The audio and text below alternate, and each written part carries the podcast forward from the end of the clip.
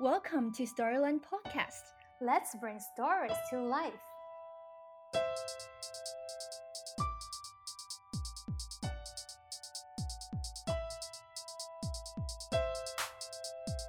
I never got read to as a child. I had a happy childhood, but I didn't have that kind of parental interaction. So, in a way, being able to relive that with your children, I always enjoyed that.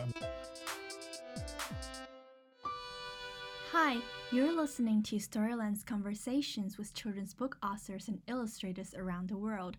I'm host Gina. Today I have on the podcast with me Patrick George. I first came across Patrick's picture books when I was looking for wordless books for storytelling with young kids. I found his book called Oh No. The kids I was reading the book with was absolutely amazed by the story form. Because it is an interactive book, the kids were able to turn the transparent pages in the book by themselves to witness the change of actions in the story. And of course, I was amazed and curious too. I learned that Oh No is actually part of Patrick's acetate book series. In this episode, I talked to Patrick about his creative process, how he has learned to see concepts and patterns from a unique perspective, and the story behind his acetate picture book series for children. Now, without further ado, let's welcome Patrick.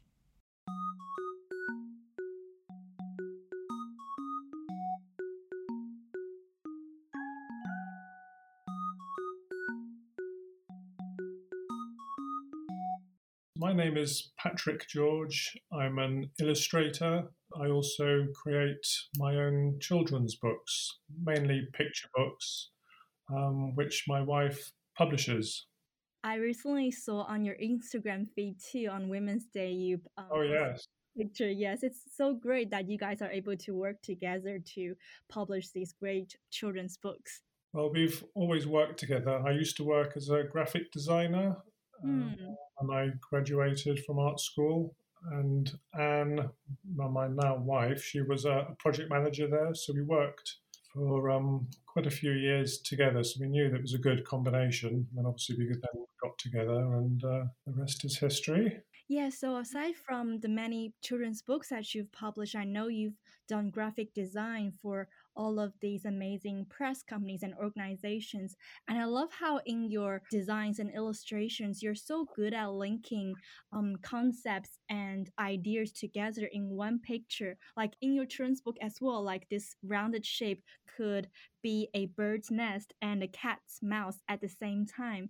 And I'm wondering, um, like if you have always been quite attuned to seeing connections between things, or like does it come naturally to you, or was it through deliberate practice in your work? I think it must come naturally to a degree. Um, when I was a child growing up in the 70s in England, I don't know whether China had the same tradition at that period, but it was very ornate and um, particularly wallpaper was very kind of graphic and patterned and repetitive. So I'm, I'm just kind of wondering whether spending time staring at wallpaper and you, you you know how you see faces in bark or in patterns and things? I think i was doing that all the time. I just assumed Mm. everybody does it. So maybe i've got a heightened sense of seeing things where there aren't actually real things you know the same way you look at a cloud and you can see a shape. So i think because i've been doing this now for so long i think that's kind of become my visual language. So i see that kind of thing all the time. So, um, you've been doing this kind of illustration work for a long time, and has your style evolved over the years? Has it always been like um, finding connections between different things? I think it has. I think that's what excited me and, and made the move from graphic design to illustration. Because I was finding with graphic design that it is communicating usually a very simple idea um, as graphically and as simply as possible to you know, communicate whatever your message is to your audience. So I think illustration is you know, the epitome of that. Really, it's like designing a logo or representing. It could be a massive company. It's just a tiny mark, even in one color, and within that graphic device, you want to communicate so many things. I've always found that an, an interesting concept. And my illustration just follows on from that. It's know, things like animal welfare issues, for example. I think we're very familiar with quite graphic photography, um, which can be shocking, but I think the more you see it, the less impact it has. And so mm-hmm. to have a different approach which draws in the viewer, I think that's that's an interesting challenge. Yeah, I think through illustration, you always bring in a new perspective by like getting audience to look at things in familiar, but something that maybe takes them a second to like process, and it's surprising and also like thought provoking. Exactly. Mm. Yeah. yeah, I think I think it's amazing that you're able to carry this style in your picture books. And I know that um, you're a strong advocate for animal welfare, and you have children's picture books such as um, Animal Rescue and also Planet Rescue. And um, I wonder how did you start doing children's picture books? That kind of happened. It was in my last days of being a graphic designer. I moved out of London um, to a little seaside town called Ramsgate, which is about an hour away by train uh, to London. So I was still commuting for a few years, and the train journey was like four hours a day um, each way. So I suddenly found myself with a lot of time, um, and I started doodling ideas. And I was also looking at the kind of children's books that my children, who were very young at that time, the kind of books that they were bringing back from school or libraries and I found that the the pictures were very kind of literal. I don't know if the story was about a rabbit living in a house. You know, all the pictures you see the rabbit living in the house. There's no they were cute, but they weren't kind of surprising or challenging. And I suppose with my graphic designer's hat on, I, and living in a very sort of visual world where we're bombarded with advertising and things, I, I thought it'd be interesting to give a sense of that kind of visual language in a children's book. So that's kind of what made me start thinking that way. So I did a few sketches, showed them to my kids, and they kind of reacted really well to it. They sort of saw it as a as a challenge, and they were trying to impress me that they could interpret the illustration I'd created, and it was almost like a competition who could get the answer first, and what was I trying to convey. So I thought, you know, maybe there's something in that. So that's kind of started me on on the road to creating that kind of style of book. So you created these books in the hopes that um, it would challenge kids visually. I think so. Yeah, I'm not a, a natural storyteller, so if I was going to do books, you know, I wouldn't be just picking a character and you know creating a, a little storyline with a, nice kind of happy ending. I don't think that would be a natural fit. I what excites me is visual interpretation. So the natural um, progression to sort of work more conceptually with these books. The range of books that I've done from colors and shapes to something more, um, you know, teaching compassion with animals and uh, our relationship to the environment with Planet Rescue. I think it shows that you can tackle more interesting subjects than having something that's just purely entertainment. Yeah, I really love the Animal Rescue and Planet Rescue books because um, I feel like they allow children to see what is the current issue now, but also how things can be changed. I, um, what goes behind when um, you were creating these two books that are a l- little bit different to the other ones, which might be focused on shapes or colors or like what you want to do in the future? Exactly. Yeah, I mean, the, the trouble with those two books is, you know, you, you don't want something. It's a, it's a serious topic, of course, but you know, you don't want to show anything upsetting, or you know, you want children to be children and feel that they've got an exciting future ahead, and that they might be in control of, um, you know, their future and the planet and the rest of it. So. I thought just that simple action of moving the page from right to left it's quite empowering. The fact that a child can actually physically rescue an animal, I thought was just you know, just a powerful thing, and, and, then the repetition that you get to rescue it each time. You can tackle unpleasant things like you know the meat industry or trophy hunting or you know whatever it might be, um, unhappy captive animals. You can do it in an entertaining way, but it's also empowering, but thought provoking as well. And the fact that I chose not to have words in the animal rescue book, I thought that was important because I thought it would be down to the, the parent or the teacher or the guardian to have that conversation with the child, depending on how the child reacts to what they're doing. And um, yeah, we've had fantastic feedback from that book in, in particular. Mm. What kind of feedback have you received on that book? Um, just that, and I think a lot of children, if, like, if you go to the, the zoo for the first time, you know, you're, you're told that's an exciting trip out. But I remember as a child just feeling uncomfortable in that environment because clearly we're not seeing a zoo full of happy animals. And I think children are very empathetic that way and they, they, they pick up on emotions. So I think what parents have found is it's just a, an interesting conversation starter.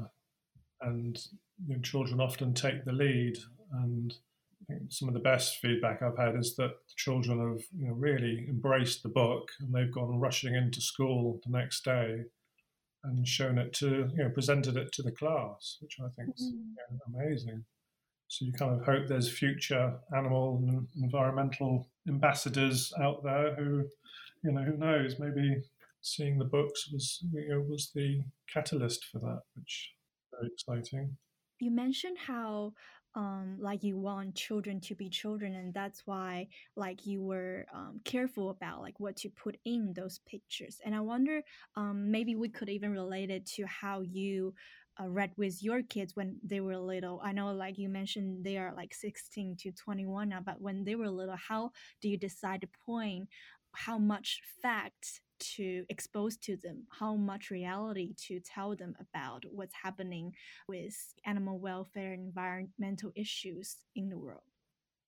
Yeah it's a, it's a tricky one and of course it varies child by child by child tricky topics. I think normally i would just be reading one of the mill books to be honest and you know, would have a little sort of conversation when you finished a book. But then it's also the time of night. You wouldn't necessarily pick something quite heavy just as they're about to go to bed. I don't know what the right answers no, there doesn't have to be right answer, but I guess um, because you're such a strong advocate for environmental issues, I guess people would would be wondering like how you get your kids to be aware of these issues and how do you talk to them about it? Know, I, I just find just drip feed. If I was to sit any of them down and have a serious conversation, you know, the alarm bells would be ringing. So uh, I, mean, I always find just making you know humor out of it, or it's just like little little bits of information sort of dropped into conversations seems to go a long way because if you sort of drop something um, unexpected on them, I find that they then go away and they think about that, and then they maybe come back and ask more questions, but always kind of do it at their pace.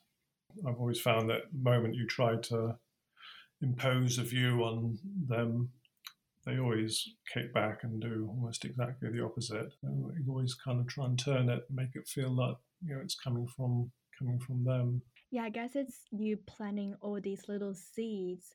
Um, yes, exactly that. To yeah. grow and discover it themselves. Yeah, we often say that about the books and you know, the little spiel that you have to write mm. um, for the marketing teams, it's, it's exactly that. It's you see these books as sowing the seeds of you know, conversation, and then it's getting that. It's like the the moose head, for example. On, on the right hand page, you've got a moose head on the wall. You, you pass that back onto the so on the face of it, that's that's quite a grim topic. It's beheading a, a moose and putting it on your wall. But I think the expression of the moose kind of gives it a bit of humor and kind of dilutes what you're seeing, or, or the tiger rug. The tiger comes back to life and it's playing in the tree. So it's getting that fine line, isn't it, between not trivializing an important topic by giving it too much humor, but it's just getting that balance, bearing in mind that it's a, it's a young audience that you're catering for. Mm. Oh, yeah, that's so true. I didn't think about it. Like, yeah, you create such a um, beautiful balance between treating this serious topic, but also giving it enough humor that children wouldn't like get too, I guess, Mm, bad about after reading the book because it could be like a bedtime story. for sure. Yeah, you can't show it gra- you know, too graphic, which is where my style, I think, kind of comes into its own because you can just suggest things without having to show too much information. Oh, and with these transparent pages, I'm I'm always curious, what was the process of creating each page like? Like I read these books to kids and like their expression is always priceless whenever I flip the um transparent page and and they flip it back and forth and realize the difference. And I wonder when you're creating, where do you start? How do you like find um like the connection and putting two things together? Yeah, no, it's interesting, isn't it? Yeah, and I love that when you're doing a workshop or you're showing, you you've just done a book and I've done a mock up, and then you, you show it to a few children just to get their feedback. It is that kind of magical moment.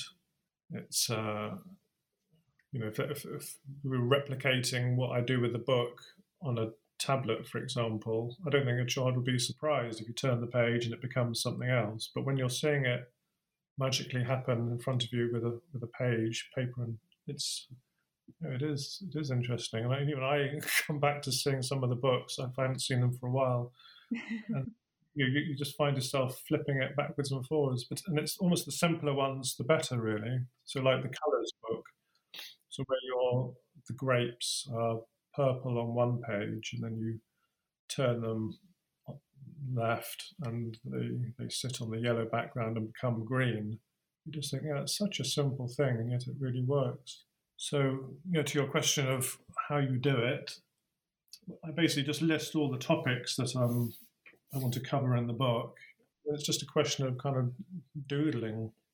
And some ideas they, they work really well, and then the colours don't work. There's so many things to consider because the acetate doesn't work the same way as colour mixing necessarily. It's tricky and it's not easy, which is probably a good thing, otherwise, everybody would be doing it. Um, again, it comes back to sort of looking at something. I, I, think I'm quite good at sort of drawing a shape, and you literally just stare at it and sort of let your mind kind of wander, Mm. and then you start seeing all kinds of different things that you know, it could be. That's definitely the, the fun stage for me. Yeah, it sounds like a really interesting process. And hearing you talk about it um, even makes me think of how kids could do this little exercise too, like just looking at a shape and think about what else it could be.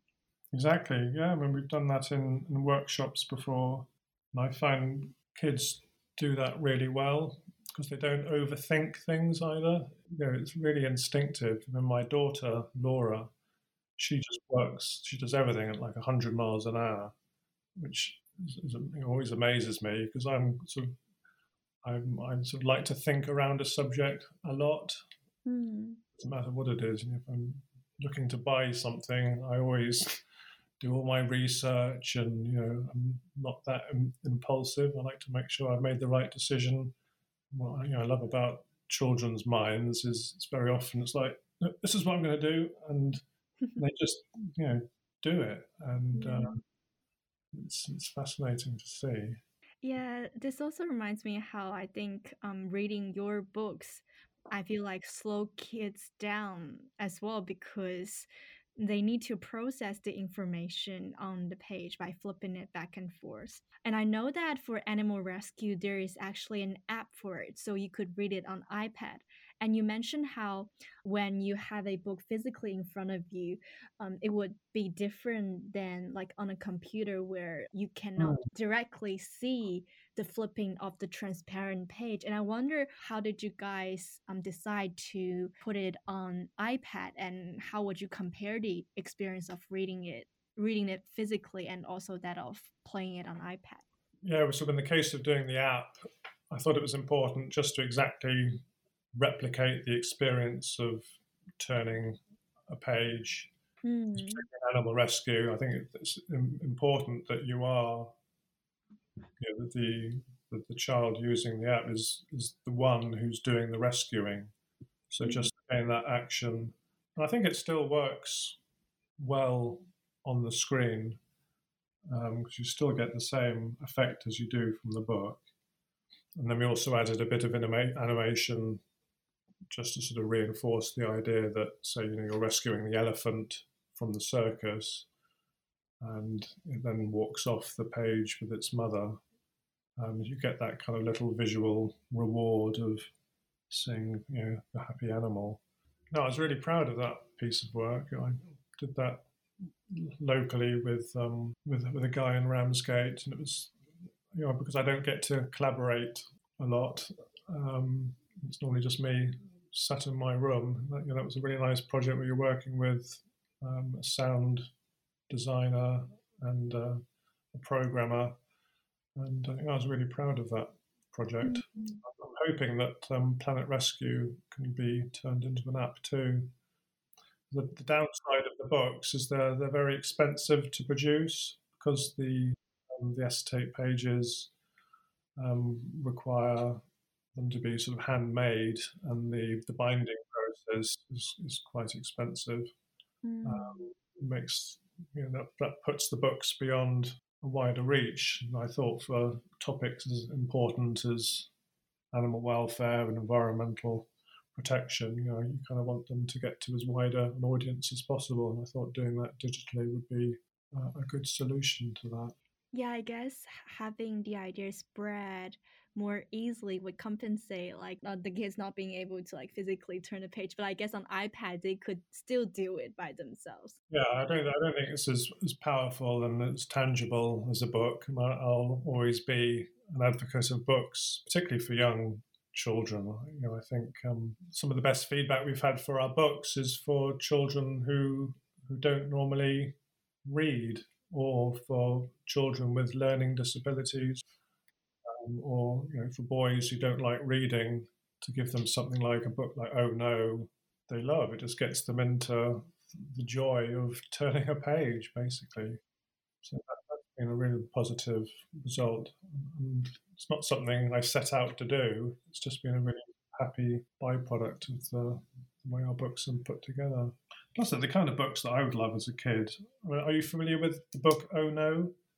Yes, I love the book Oh No. yeah, it's a silly book. I mean, it's kind of one of my favourites in a way. It's the kind of book I would have absolutely loved as a child. Mm. I had a really silly book um, that had like flaps. I remember I must have been about four or five, and it was just a picture of a farmer. And the line was, Why does Farmer Jones wear um, braces? You know, braces, the, the straps over your shoulders to why does he wear braces? And then you pull the flap, and it says, you know, if he didn't, his trousers would fall down.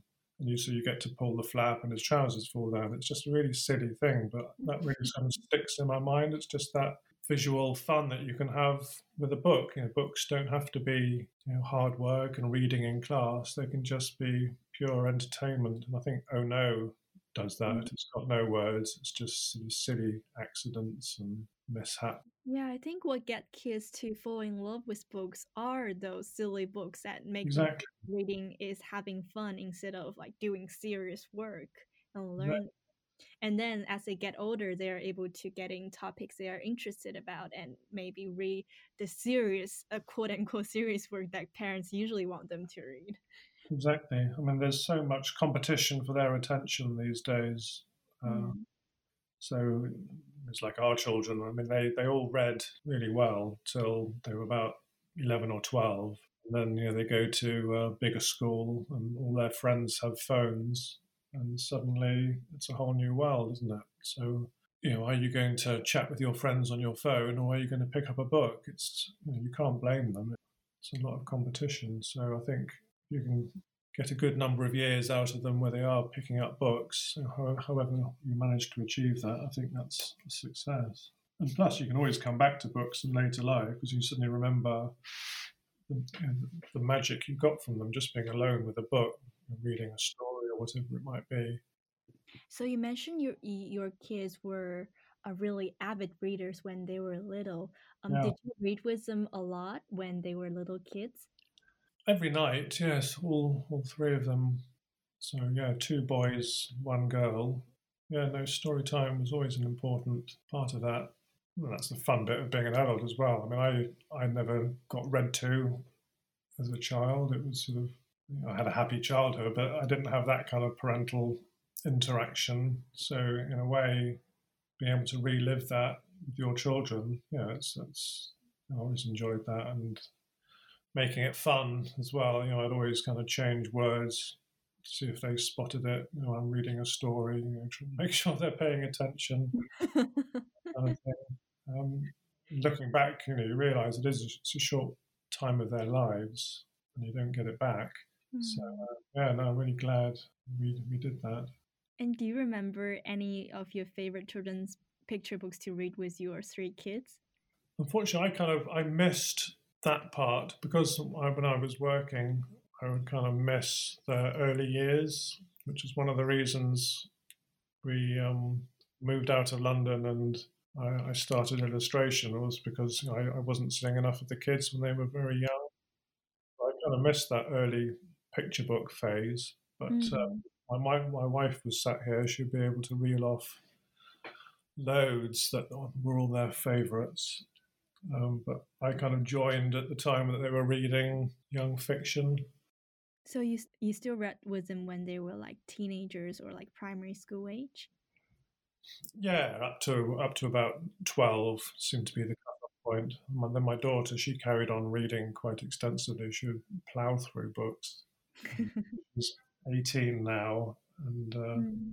she stopped for a few years. But interestingly, she's kind of picked it up again now and getting back into books. I think these mm. things go in cycles as well, can't you? And you can't you can't turn around and go, oh, yeah, what happened to all your books? You know, when are you going to start reading? What do you, you know, the door gets slammed in your face and on goes YouTube in protest. So it has to be done at their own pace. Yeah, I guess it goes back to your point how once they had that fun time of reading the book, they will pick it up again somehow. Exactly. Thank you so much, Patrick, for being on a podcast. No, you're very welcome. I'm, again, I'm, I'm honored to be invited. So that was my conversation with Patrick George. If you want to learn more about Patrick and see his amazing illustrations, you can go to his website, which can be found in our show notes. And did you know that Storyland Podcast has an official blog? You can go to our website to listen to all the conversation that we had with children's book authors and illustrators around the world. So that is so much for today. I'll see you next time.